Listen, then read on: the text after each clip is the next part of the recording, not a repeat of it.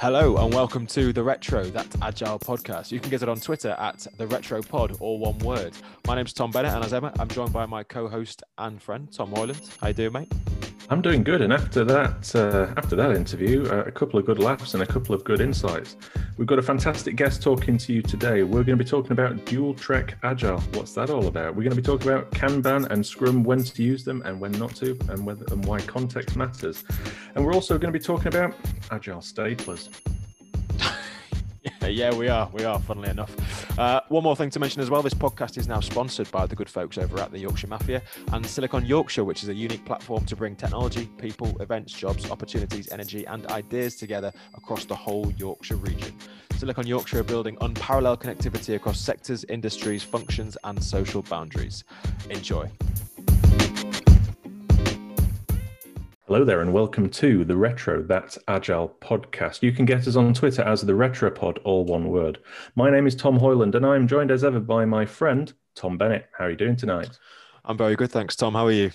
I'm doing really good. So, today on our podcast, we've got a fantastic guest talking to us about a whole host of things.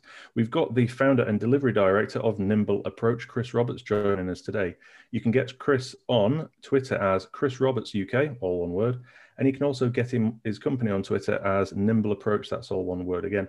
And Chris is going to be talking to us about agile methods. Are they the golden ticket for team ways of working? So, Chris, how are you, buddy? And thanks for joining us. Yeah. Hi. Hi, Tom. Hi, Tom. Uh, thanks for having me, chaps. Uh, yeah, good to be here. Uh, pretty well. Yeah. Good man, Chris. Why don't we uh, Why don't we just run through your journey to where you are first of all, um, and just go through a bit of background on you, so uh, our listeners can uh, get a bit of a feel for what you're all about. Yeah, I'll, uh, I'll, I'll, try to do like 60 second version or something. uh, yeah, sure. So, um, yeah, I think um, originally from a, a, long time ago, from a, a project back, uh, project management background in my early days of uh, IT career, uh, I was uh, lucky enough to to have an insight as early as like 2008 into different lean and agile ways of working. Um, and the, the sort of company I was with at the time and the amazing people I worked with there uh, got a lot of sort of back into sort of, of Excel and, and really sort of push that, uh, you know, the boundaries of that and what that could do for bringing people and teams together. Um, sort of left to do a freelancing career around 2013, I think maybe 2013, 2014, um, when I was doing a lot of uh, more coaching and, and uh, interested in how organizations can uh, work most effectively and how they can sort of really shape culture to, to do that as well. Uh, and then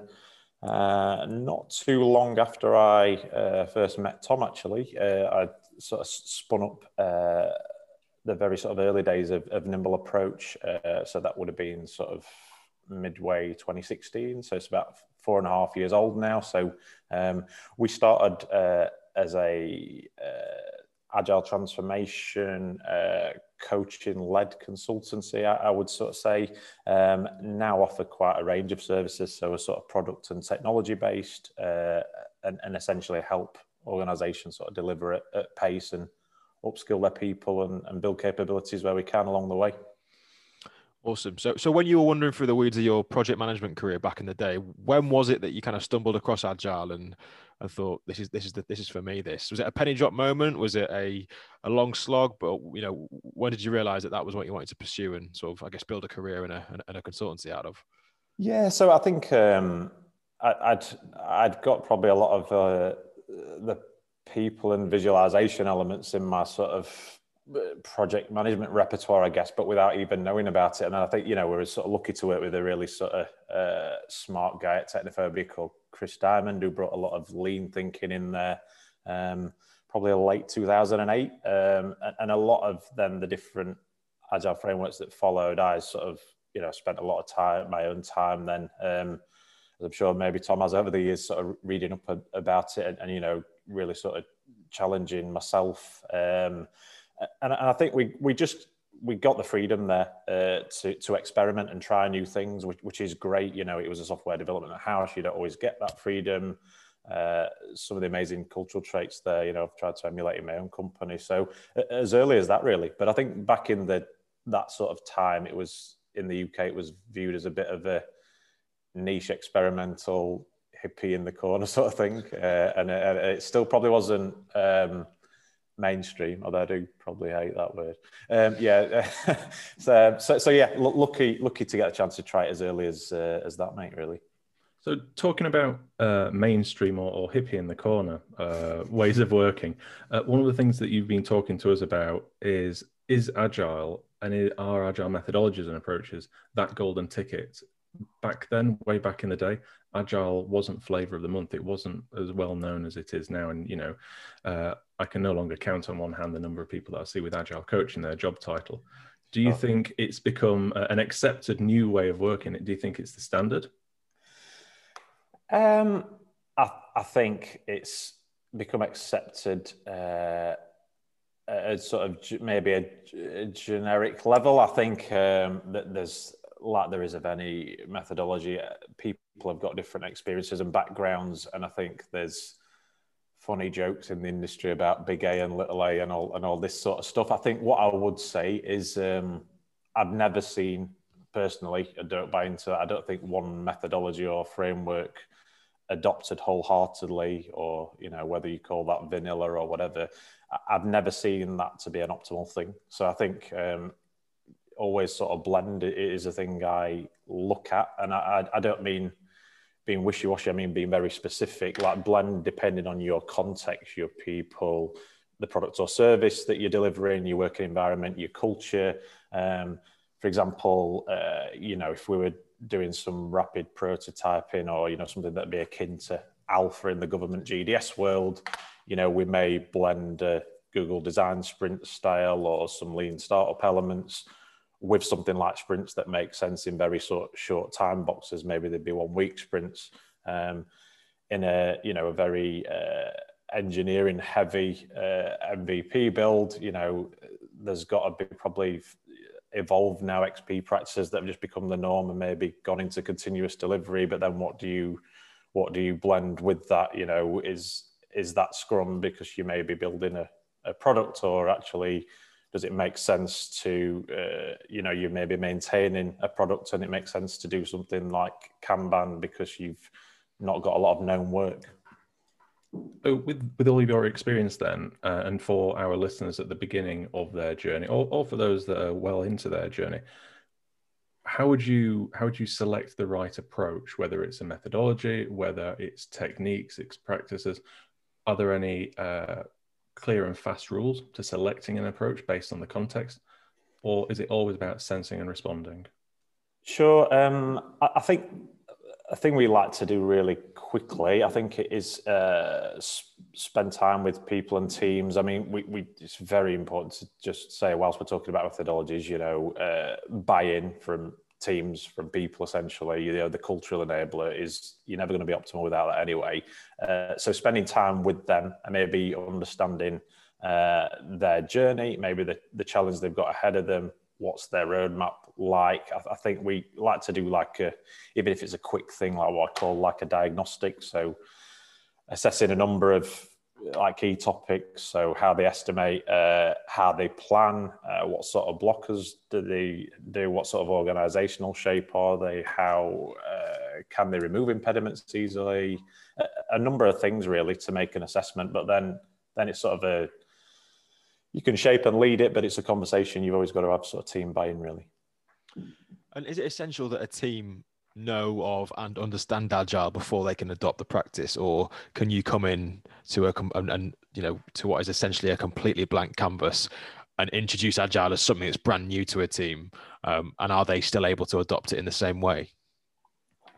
I don't think it's uh, it's a good question, Tom. I don't think it's um, essential at all. I think there's there's part of a role we've got to play there, and, and part of that role is um, not going in somewhere and just you know the classic. I think I've I've seen it uh, in consulting days being done where uh, people throw a lot of buzzwords about and new terminology. I think. Um, I was always sort of conscious of that myself. You know, I always had a bit of a explain it, then name it sort of uh, philosophy with sort of new terms and practices and, and stuff. And I think there's there's a real lot of duty there in how you put something across in plain English. You know, I think we always focus on the substance of something rather than you know the old buzzword bingo and throwing loads of terminology at people. I think it's um, you've got to try and move as fast as the slowest moving person, and, and, and by that I mean you know some people may have had experience before, but you know we want to take everyone on that journey. So somebody who's completely new, it may take more time for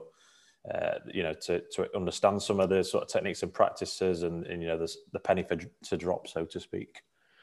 Probably an advantage to it as well, isn't there? Because you get some teams who think they're agile because they're using what seem to be agile tools or um, or um, or or practices, but don't have the mindset and you know don't adopt agile as an approach, but a thing. So I guess probably in some ways, if someone's brand new to it and you know a, an open mind, it's probably yeah. easier for you to do your job in some instances, isn't it?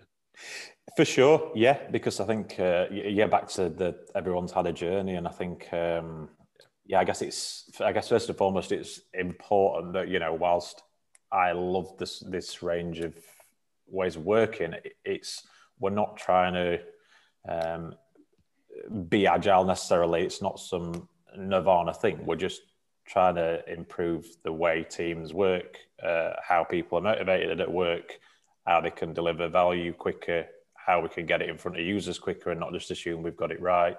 All, all those sort of things. So I think that's the first and foremost. The blank canvas thing is great because because there's probably no misconceptions. I think sometimes you know it can be difficult if you've been somewhere. There's there's been a lot of uh, uh, I imagine uh, agile transformations that uh, maybe haven't gone the way I would shape them, or maybe Tom H would would sort of shape them, and, and I think you can it, that can stay in your subconscious sometimes. So uh, people.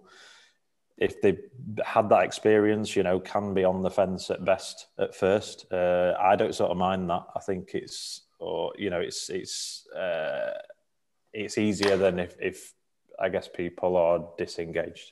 You know, I don't don't mind the feedback. I really like that. I, I like uh, the the approach that you mentioned there. So taking agile out of agile and taking the buzzwords out of it. When when I when I speak to people about agile and they say, "Well, come on, define it for me," I tend not to use any of the, the technical terms. It's all about getting back to what we're trying to do, and that's build products better, build teams better, and ultimately delight customers. So I always go back to Dan North's definition. So sustainably reducing the lead time to business impact.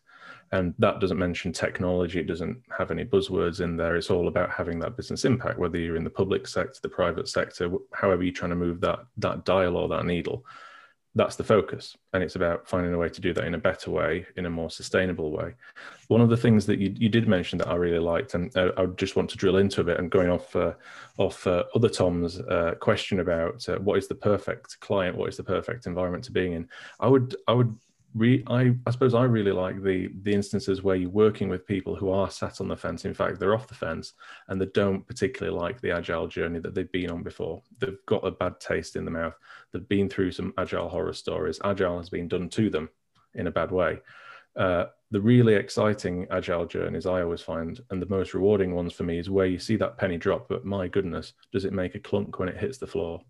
And people come back from being on the, one side of the fence to really being on the other. I don't know about you. Have, have you had a couple of those? Yeah, yeah, quite a few. Yeah, I uh, as ever sort of enjoy the way you you phrase things. Um, You're dropping two pound coins, Tom. That's why, yeah. not pennies.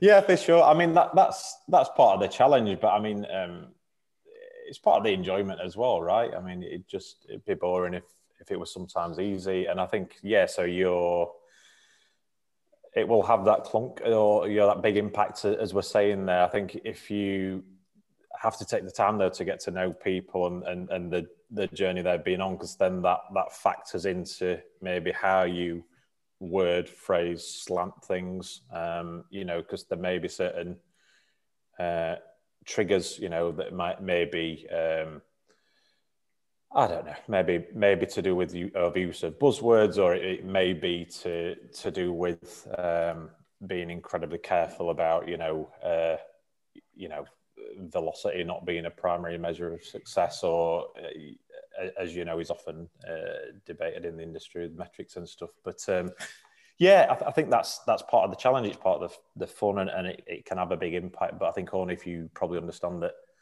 everyone's different and come on a different journey. There are some that it is easier because as Tom B says, you know, they got that sort of blank canvas and uh, yeah, uh, remember our uh, our uh, mutual friend, Mr. Potter, being quite like that. Uh, yeah, other days of the Home Office, thought it was brilliant. Yeah, it was always good to see people go on that journey because you could you could see that mindset change. But but talking about uh, there is no perfect method. We've got a whole host of things in our agile toolbox. We've got Kanban, we've got extreme programming, we've got Scrum if we want to use it. Sometimes when you put those or when you introduce those approaches to teams, some teams want to adapt it, they want to change it immediately, and then some teams want to embrace it exactly by the book. And uh, in the in the agile space, in the coaching and improvement space, we often talk about things like the the Shuhari cycle. Yeah. How how do you react when a team sees Scrum for the first time, grabs it from you, grabs it off the shelf, and then starts tailoring it without getting to grips with the basics and the fundamentals that sit behind it? Would you advise that they they tailor it immediately, or is it about building that muscle memory? Where do you stand on that? Yeah, yeah, uh, brilliant question. Um, I, th- I, think it can be so whilst I'm saying you'd you'd probably never um, do to, to, be obvious to be optimal rather do one uh, methodology or work to one uh, by the book. Uh, as you've said, a lot of uh, organisations will start with Scrum. I think it it's easy. It adds up in people's heads. It's easy to understand. Uh, there's almost like a nice story element of how you know the sort of cadence and ceremonies and stuff fit together. Um, I think, yeah, it's, I mean, it sounds everything's just on merit, right? But that sounds like uh, pretty dangerous. I think if it's um, if it's just uh, something a bit quirky about how they might set a cadence, I think that's one thing. I think if it's just like if it's almost like a, uh, maybe a negative cultural no, we're just going to ignore that bit because that's not how we do things around here. Yeah, I think you you've got to be trying there to advise and guide there, and I think it, it can be uh, it can be sort of dangerous without back to the penny dropping to to just sort of start uh, wholesale attacking and changing bits. I would expect that would come with time, but when they have probably had, I guess, chance to evaluate it, and, and that's what I mean. You're going to still blend it with, I imagine, technical practices. But I guess the core framework, yeah, it can be quite dangerous to uh, to just start hacking at it, even if that phrase maybe sounds cool. You mentioned um, you mentioned as I, I guess kind of a cultural challenge there in that sort of coming up against a situation where someone's you know that's that's just not how we do things that's not you know that's not how things go around here do you ever have to sort of step back and say look this is not a culture or an environment that you know we can successfully help you deliver in through this way of working?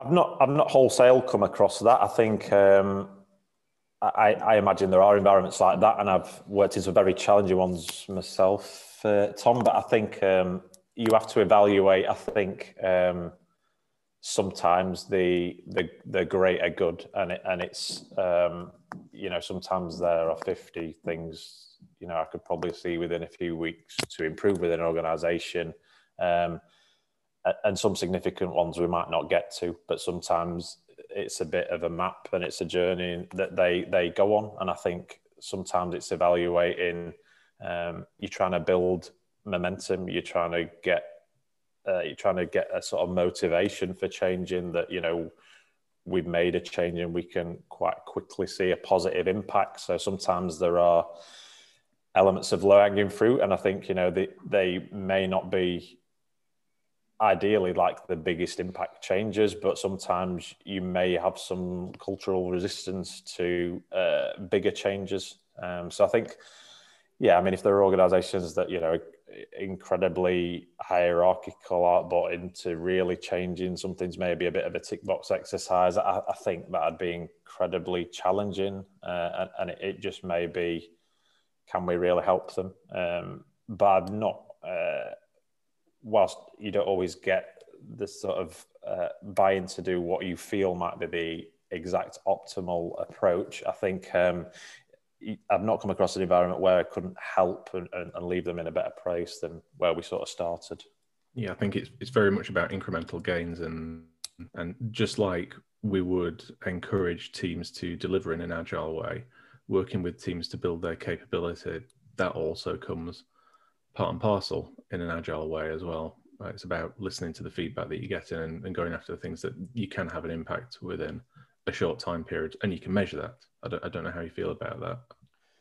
Yeah, I think I think the the measuring is is very important. I mean, I think you can do that in ways of working. You can do that in, in product, right? I often say, you know, the, the, column to the right of done or live or whatever should be measured. Um, um, I, I, think, yeah, that that's really important. I think it, not assume, you know, um, like yourself, you know, I've done this a while now, been passionate about it, you know, for the bulk of my career. I think, but you've got to also, um, you know, realize you're going to have blind spots. You don't. Sometimes, if you're new to working with an organization, whether you're in the organization or you're just working with them, um, you're not going to know that as much as them. So I think you know you've got to stay humble and you know challenge yourself, personal retros as well, just so that you can sometimes zoom out and get to 10,000 feet to maybe sort of see the bigger picture. Yeah, I really like what you said there about uh, examining those blind the, those blind spots. So uh, in, in, a piece of consultancy that I've been doing at the moment, one of the things that I've done is I've reached out to a, a colleague to say, actually, could you fly with me on this one? I want a second pair of eyes on this, just to one make sure that I'm not biased in any kind of way, and also then to just bring it bring a different perspective to things because everybody's different. Everybody's got, like you said, uh, their own experiences. Some of people have been burnt by things, so they're hypersensitive to it. Yeah. Other people actually ha- they haven't had that experience, so they may approaching in a totally different way without any kind of biases or filters that they've built up. But one of the things that I've always found really interesting about uh, agile delivery is is its start, where it came from, and, and predominantly it came from software engineering.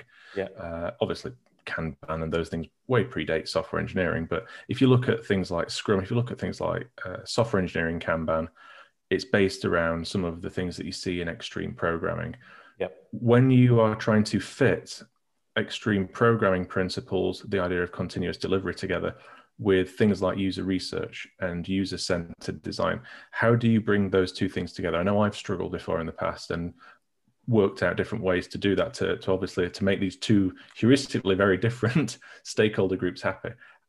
One of the things that you said that you want to talk about is dual track delivery. Uh, could you give our listeners an idea of what that is all about? Yeah sure. Yeah so um, so yeah so the idea of what i call dual track value stream or um, i don't even know if if widely dual track agile is known as a thing but but i i mean by it get so, a patent on it mate asap I, uh, I, I, I look at um, basically in parallel. Th- think of it as two tracks, really. In parallel, you know, as well as um, how do we get high value ready whilst we're at the same time delivering it. Um, so um, this is, you know, how we get it ready. Maybe looking at, you know, how we, uh, yeah, capture user needs. So user interviews, workshops. Uh, we might uh, prototype? Um, how do we uh, think of scenarios for users using things like BDD? Um, and then I guess part of that is then we're getting it ready to deliver. So we'll flesh out stories, we'll review wireframes, we'll get team and or user feedback, um, and then we'll prioritize in, I guess, like the hopper, if you like, the, the, the funnel into how we deliver. So I think, um, yeah, the, the challenge there is um, trying to sort of work with your team and, and figuring out, I guess, um, who who's involved in those activities. Um, a, a, key thing, uh, it's not, um, you know, it's certainly a, uh, a high profile thing, but a key thing just is the the sort of almost the planning element of it and how you avoid like the context switching. So I think you know um, when we we used to, we'd carve out like I think you know 8.30 9.30 before a stand-up the last time. So we, i worked with this in this way and, and you know that was a, a, a time before uh, you know before we had we'd have a stand-up and then we'd be you know team would be coding testing after after that. So i think we'd have like this story time um, so that they didn't have to switch context you know um, we'd have a what we call like a placeholders for like a, a, golden hour, you know, that would during the delivery sprint, but you know, we'd factored in that there was going to be this time, and it was like a placeholder to, you know, for teams to um, to be involved, like sort of working with a, a PO or BA to refine stories. So you know, that idea that you know we'll we'll we'll understand at a high level what a story is, but then you'll get input of the team, um, and then we'd also, uh, as well as planning, you know, factor in like we'd still have a a story kickoff because sometimes we'd be you know kicking off and starting a story, I guess seven or eight days maybe after we'd planned it. So I think um, that was really important just for that sanity check to ask questions, um, you know, to sort of write automated acceptance tests. Um, so hitting that go button really. So yeah, it, it, it's it's quite interesting because uh, I don't know about you, Tom. Like I've uh, I've never seen it talked about like in the in that way too much, but it's really important. It's almost just some organisations struggle with it being like a a messy thing. How they sort of fit in almost the scoping element of it, or the user needs and or usability testing element of it um, alongside delivery. But I've I've never seen it sort of planned too great, and I sort of uh, used to then sort of sketch out and, and make it almost its own thing. I do think it is its own thing. I think if you if you look at discovery and you look at delivery, they both behave in very different ways. Uh, discovery is more expansive in my in my uh, experience. Uh, you you are working with a different group of stakeholders. You've got user experience folks, you've got user researchers, we've got market research, we've got all the people that are, are facing the wider organization or your customers that you're delivering to. And to get a really good understanding of that domain, I've always found that to try to constrain that into a, a one week time box uh, at, a, at a user story level does a, a massive disservice to uh, to those people in those professions. Not to mention wind them up quite a lot uh, because you're being asked to break something down when actually when you're working in that space, what you want to do is you want to see the whole picture so you can focus in on the things that matter where you can have the biggest impact. I find delivery to be a totally different kettle of fish. Uh, it's about breaking things down. You can reduce things really easily, break you know break things down into their building blocks you can get to continuous delivery a lot quicker. They are different things, and I think how you mix them together is very much at a at a team and a context level. What that team is willing to accommodate, how user centered that team wants to become, and then also from a business, how quickly do you want to move? Are some things that on you know are some things on that radar, that whole picture more important than others? It's uh, I would say that context again is key. But I've, I've I, it's something that I continue to struggle with, and uh, that's not to say that it's bad to struggle, I suppose, uh, because you're constantly fine tuning it. I don't know about you. Yeah, you are. Yeah, because you only ultimately solve things if they uh, niggle you to a, a, a, point of becoming a real pain, right? And then I think it's, um, as you say, it, with this in particular, I think it, it, context is everything, and and it's a you know, I guess so. You, you'll know this. So uh, if you're a product focused organization and you know you might regularly release features, you know the the thing there is you know do you uh, do you usability test those with certain do you have different user groups to usability test a new feature in live and get that feedback or what if you get some burning feedback that says geez we're missing a trick here you know if uh, if the feature was sort of mended like this and maybe that'll be feedback or maybe that'll be observed from a behavioral thing from the usability testing um, but then how uh, you may have an aggressive roadmap of features coming up and it's how you then feed that in and then it's like well you know do we have uh, user researchers and, and, and designers are they are they part of a cross-functional team or or is the what's the sort of cadence in like ceremonies events that how they how they can feed back? Do they just sync up with a product person or you know do they do they pair with an engineer so that they understand maybe the pain and how does that get prioritized in a in a backlog? I just think it's a really interesting topic. I, I don't think there is a uh, a sort of golden answer with it other than it's really sort of important to define uh, at your organization dependent on quite a number of factors as we said there.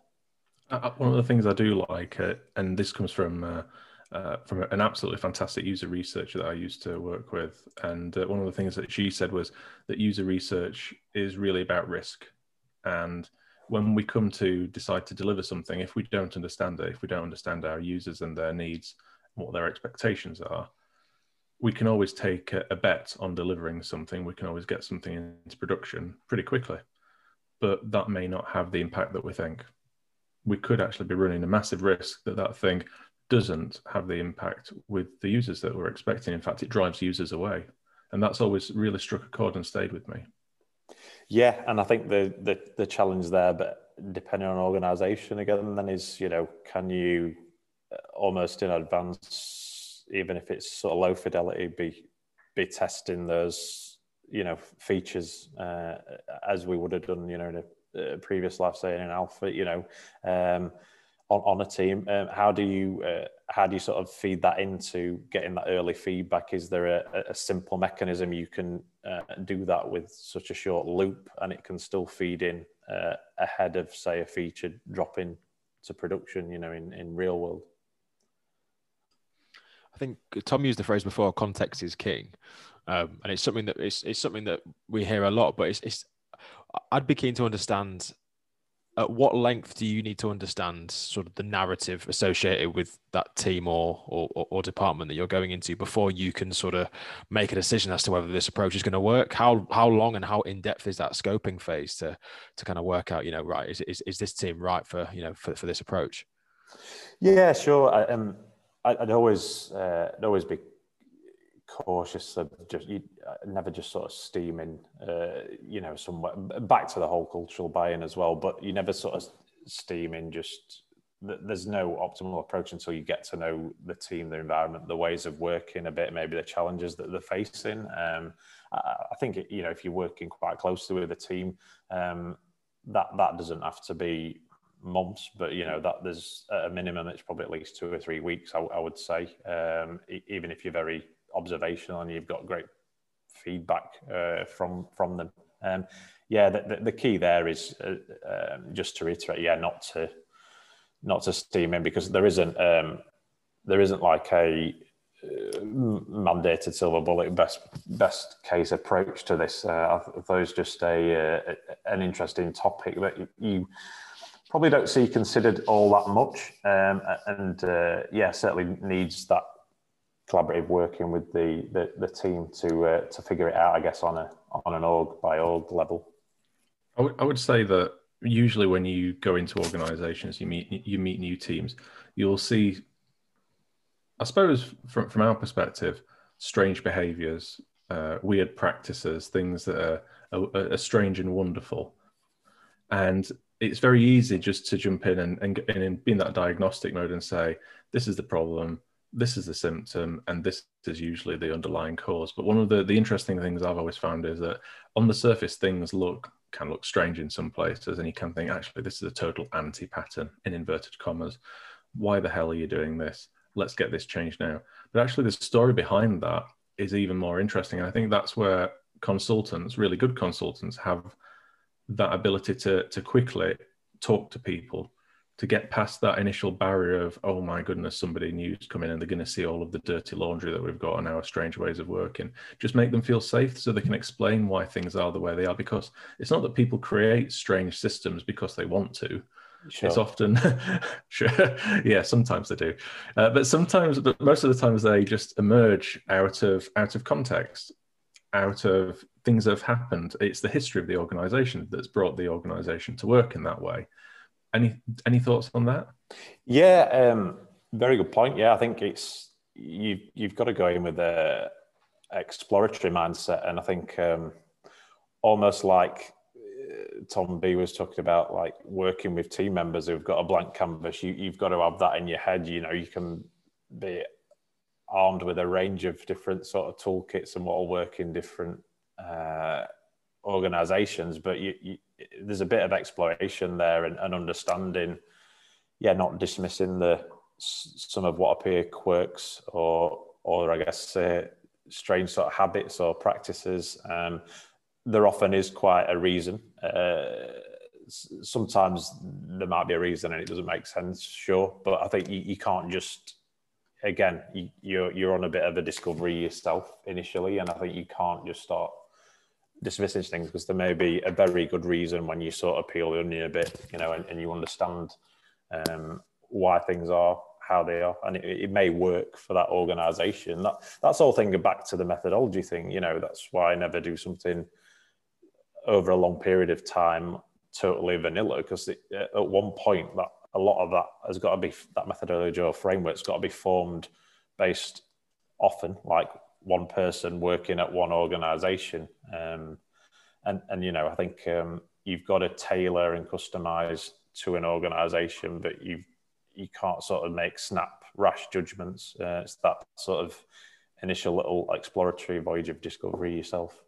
Yeah i think one of the one of the things I always like to see when I'm working with with teams and, and when consultants come to work with us uh, is that is consultants seeing the impact of their decisions and their behaviors. So some people will, will drop into teams, a lot of noise will be made, there'll be lots of you know, flashes, there'll be bangs, lots of attention will be generated to have an impact. But then some consultants will move on to the next place. And all of those changes, those things that they've tried to put in place, they don't stick. They're not embedded in the mindset. We've, you, you mentioned the onion there. Some some of our listeners will be aware of the agile onion. You've got the superficial, the tools that we use on a day to day basis. But really, when you think about it, it's about changes in mindset, and that is something that takes a huge amount of time. I don't know what you, what you think to that. What is Nimble's philosophy there? Yeah, um, so that it's better to to build relationships uh, to understand to, to, to culturally align even if even if the sort of change the, the rate of change or you know is, is is a little bit sort of slower but it brings everyone with you. I mean i've and that's coming from you know occasions where i've sort of seen um, probably before i'd started my own consultancy seen one sort of uh, swoop in you know the sit on the consultants table. It's oh they've been brought in by senior management. Oh they're doing this. We're going to work in this way now. Um, and you know you you have to be perceptive, right? There's obviously a, certain amount of emotional intelligence you've got to try and gauge this with.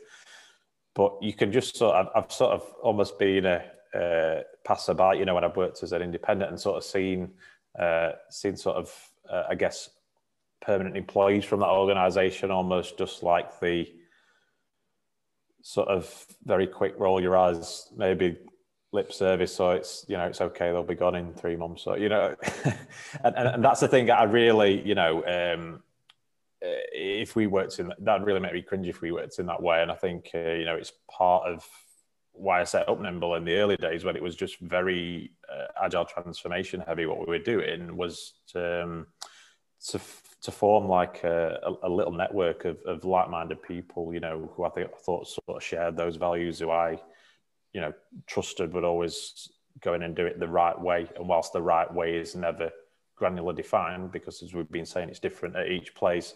I just mean that principle of starting with getting to know people, understand the background, build relationships. Then you get buy-in to move, but you you're moving all together uh, versus a uh, lip service thing or actually versus a uh, you know you've gone in and pissed people off so that you know you just they they that they are rebelling or they're disengaging or you know. Yeah yeah got you i saw i saw, saw something on linkedin the other day. It was um someone had advertised the role and it was it was agile coach transformation based role and it was um they were looking for someone to come and help install instill an agile culture. Do you buy into that the idea of agile as a culture? Are you having that? Uh, um, it's, uh, I'm like, you know, you're phrasing things now all the time.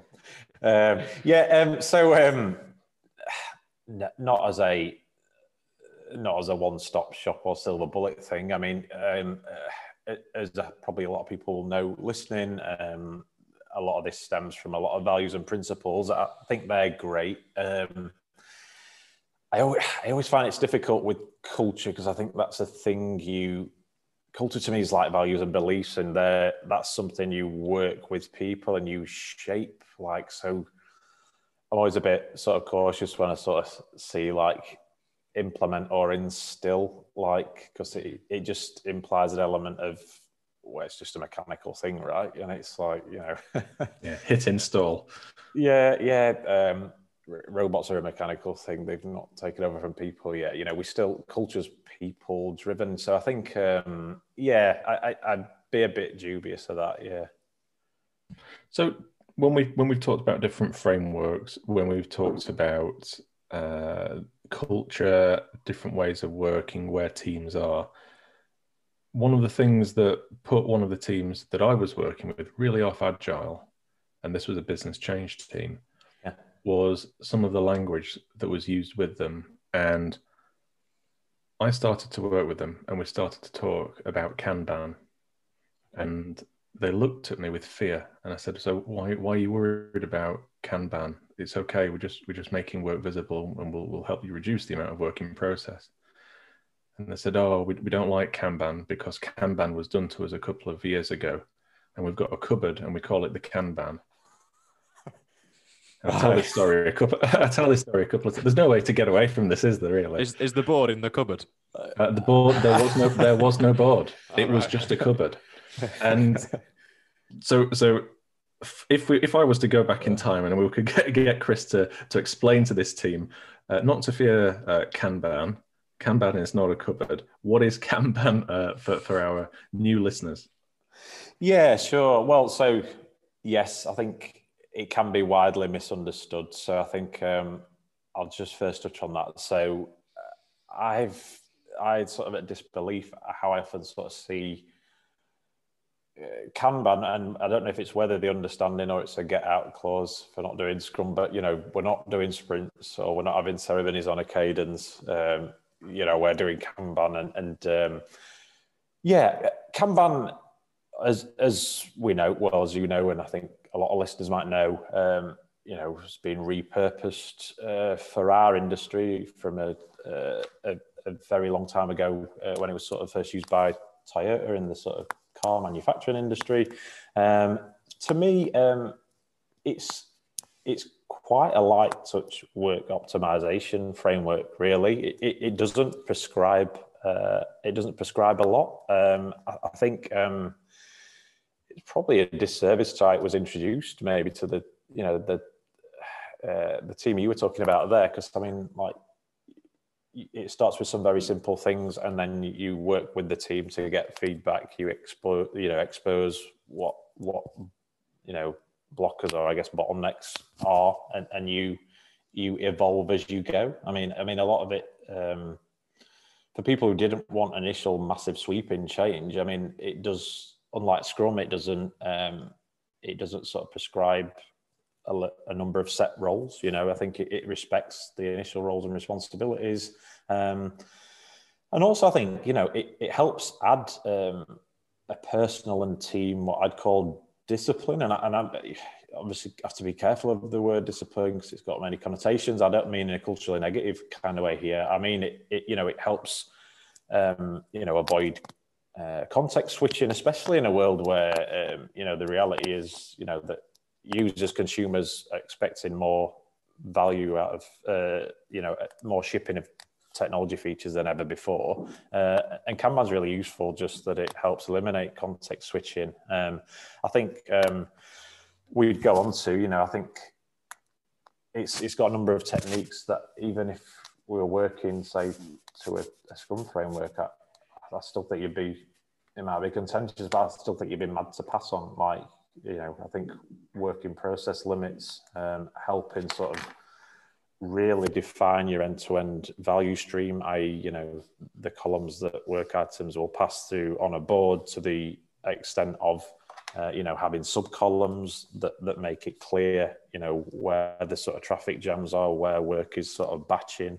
um, and that helps identify where there's maybe uh, ineffici- inefficiencies in teams, or you know, I guess the common one might be, wow, you know, there's always ten or twelve things awaiting uh, test, and we're, we're just actually pumping work into the middle of the board for it to sort of you know jam up. Um, you know, it's really good at exposing that. Um, it's really good at um, you know helping, I guess, uh, developers, for example, look at the end-to-end value stream and the whole like pull, not push. So you know, looking right to see if there's anything they can help with test and release before they're looking left to see if they can pull, you know, the next tech task off a new feature into development again, you know, because the value is, um, you know, getting things, um, getting things through the value stream very quickly, um, you know, without any huge sort of uh, blockers or delay. And so, you know, the flow element of it really interests me. I think it can be really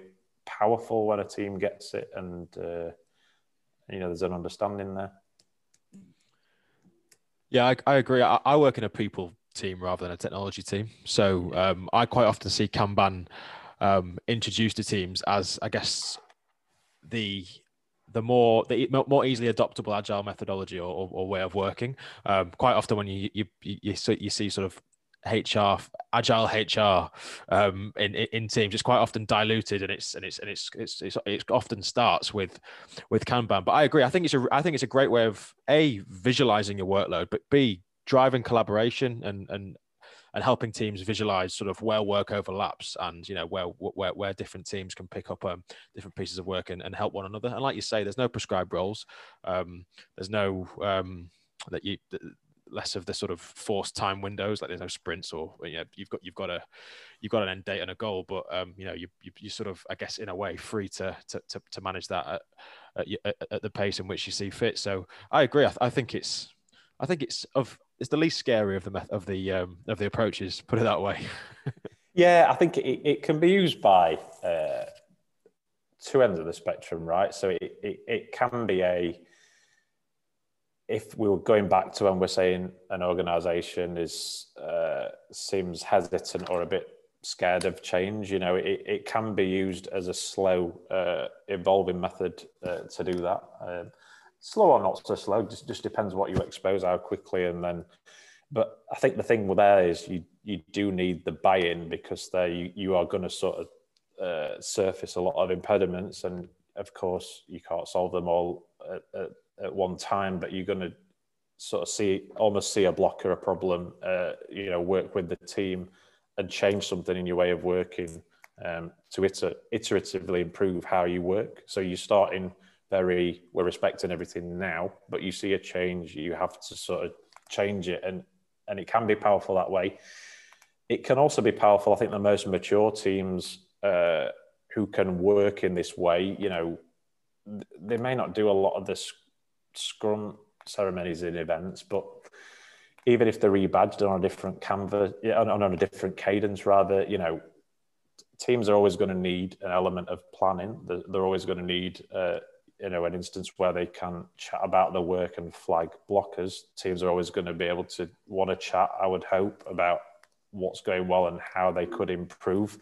Um, so I think the most mature teams I've probably seen have, have, have sort of done um, Kanban, but you know, I think I think back to uh, one of the projects we worked on, you know, not not too long ago, and I think working on an um, I don't know if you've come across this, Tom, like a, an on-demand planning. So I think yeah. we, but it, it, needs a hell of a lot of not a sexy word again, but discipline, and and so where the you know backlog gets below a certain threshold, let's say it's you know less than three features, you know we uh, you know we might have have to buy in that within 48 hours we're going to have a team planning session. You know, the planning session may only be half an hour and we may just be topping up. But I think that that can really work well, but it, it needs that discipline. And I think uh, so. So I guess people, teams new to it, uh, it can work. But if you're bought into changing what you find, uh, and I guess uh, more mature teams, I think that's the real powerful end of the spectrum where it's almost single single atom flow you're releasing really quickly. I think that's probably where you'd see a lot of maybe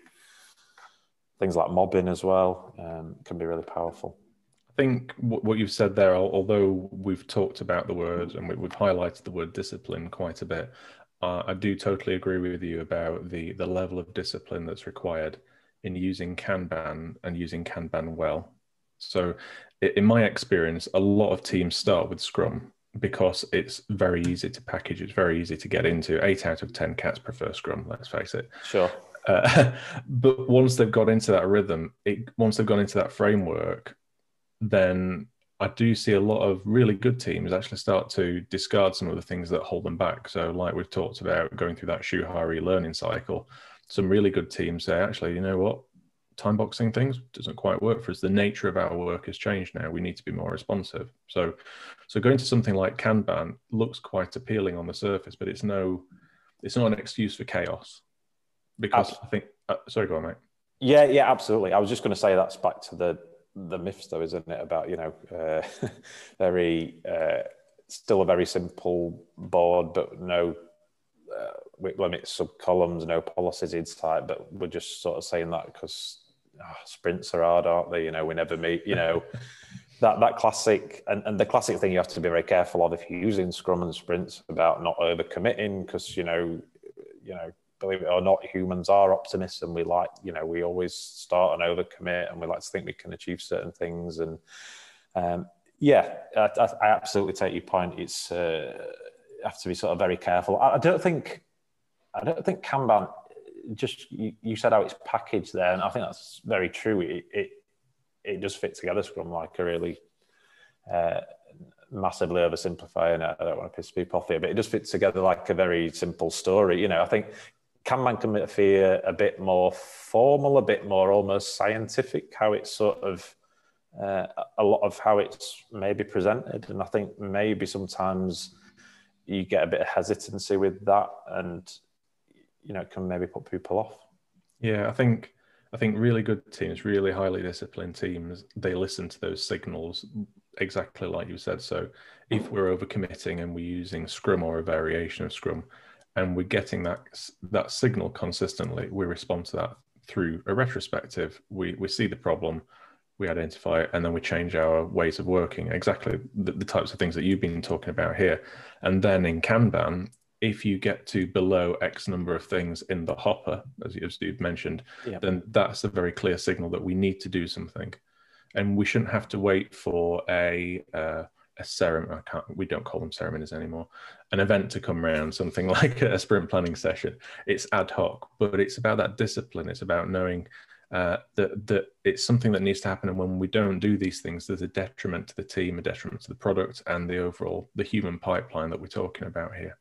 Yeah, for for sure. And I think um, then back to, uh, I guess what to sum it up. I think you know experiment, change quickly. You've got to have the safe environment. You know, you you can't. You, you back to your point at the beginning. You you may try and use something just to understand it at first before you customize and uh, roll your own, so to speak. But that has to come with a certain level of uh, understanding, maturity, the safe environment for the team. Um, so yeah, the question we kicked off with was agile methodologies, the, the, the golden ticket to team ways of working. And as a uh, director of an agile consultancy, you could have very easily come on here and just gone yes. Um, but, I've, but, I've, enjoyed this chat a lot more. It's been really interesting. yeah, I'd, uh, I'd, really shot myself in the foot if I'd have just come on and said no. yeah. yeah. Well, um, yes, they are, but it, it depends. You know, there's there's uh, you know the, the, the people element. I think we've been the theme throughout it, right? Sort of drives this, and I think um, you know te- teams have a dynamic, and I think it yeah it depends on quite a number of those things. But uh, yeah, um, they are. I'd always try and still blend when a team understands it, but uh, yeah, for sure. Okay. So what we'll do now then is uh, before we wrap this up, we'll give you an opportunity to plug uh, Nimble Approach. Uh, do you want to give us a quick uh, overview of them and uh, let them know your calling card? Yeah, sure. Uh, thanks, Tom. Yeah, so um, at Nimble, we're a independent product and technology consultancy. Uh, we offer a range of services that, that focus on either agile coaching and transformation or, or, or delivery of software products and services. Uh, for that, we use our pop-up squad model, um, which sort of utilizes um, quite lean cross-functional teams uh, that, that aimed at partnering with you to uh, accelerate delivery of your roadmap, delivering value quickly. Fantastic, thank you. So I've had a really good time today. I've learned uh, a lot, and it's always been it's always nice to to talk to you, Chris. Uh, I think uh, next next week we're going to be talking about the team that thought a window was user experience, uh, as oh. opposed to a Kanban cupboard. I don't know. What do you think of that one, Tom? I'm all in, mate. I'm all in. Yeah. Okay. Other other types of furniture and uh, uh, building things are available. Was okay. Um, so, a quick one was the was the Kanban cupboard? It wasn't like a the euphemism for the the bin being the special filing cabinet, was it? Tom no, didn't it was... know. Tom didn't know he was locked inside it. it was a real cupboard and everything. There was like there was paper in there. There was pens. I mean, I even saw a stapler. Believable scene. How long were you in there? he's, he's, he's Six years. Six gonna, years. I was in there. the things he's seen. He's going to write a book one day soon. It's like Narnia. okay, right. We're going to wrap it up here. Uh, Chris, thank you so much for joining us. I'll say goodbye from me. Goodbye from Tom. Yeah, thanks a lot, Chris. Really appreciate your time. Yeah, it's been a, been a pleasure, chaps. Cheers. Yeah. See you later. See you later, folks. Bye-bye. Cheers. Bye. Bye. Bye.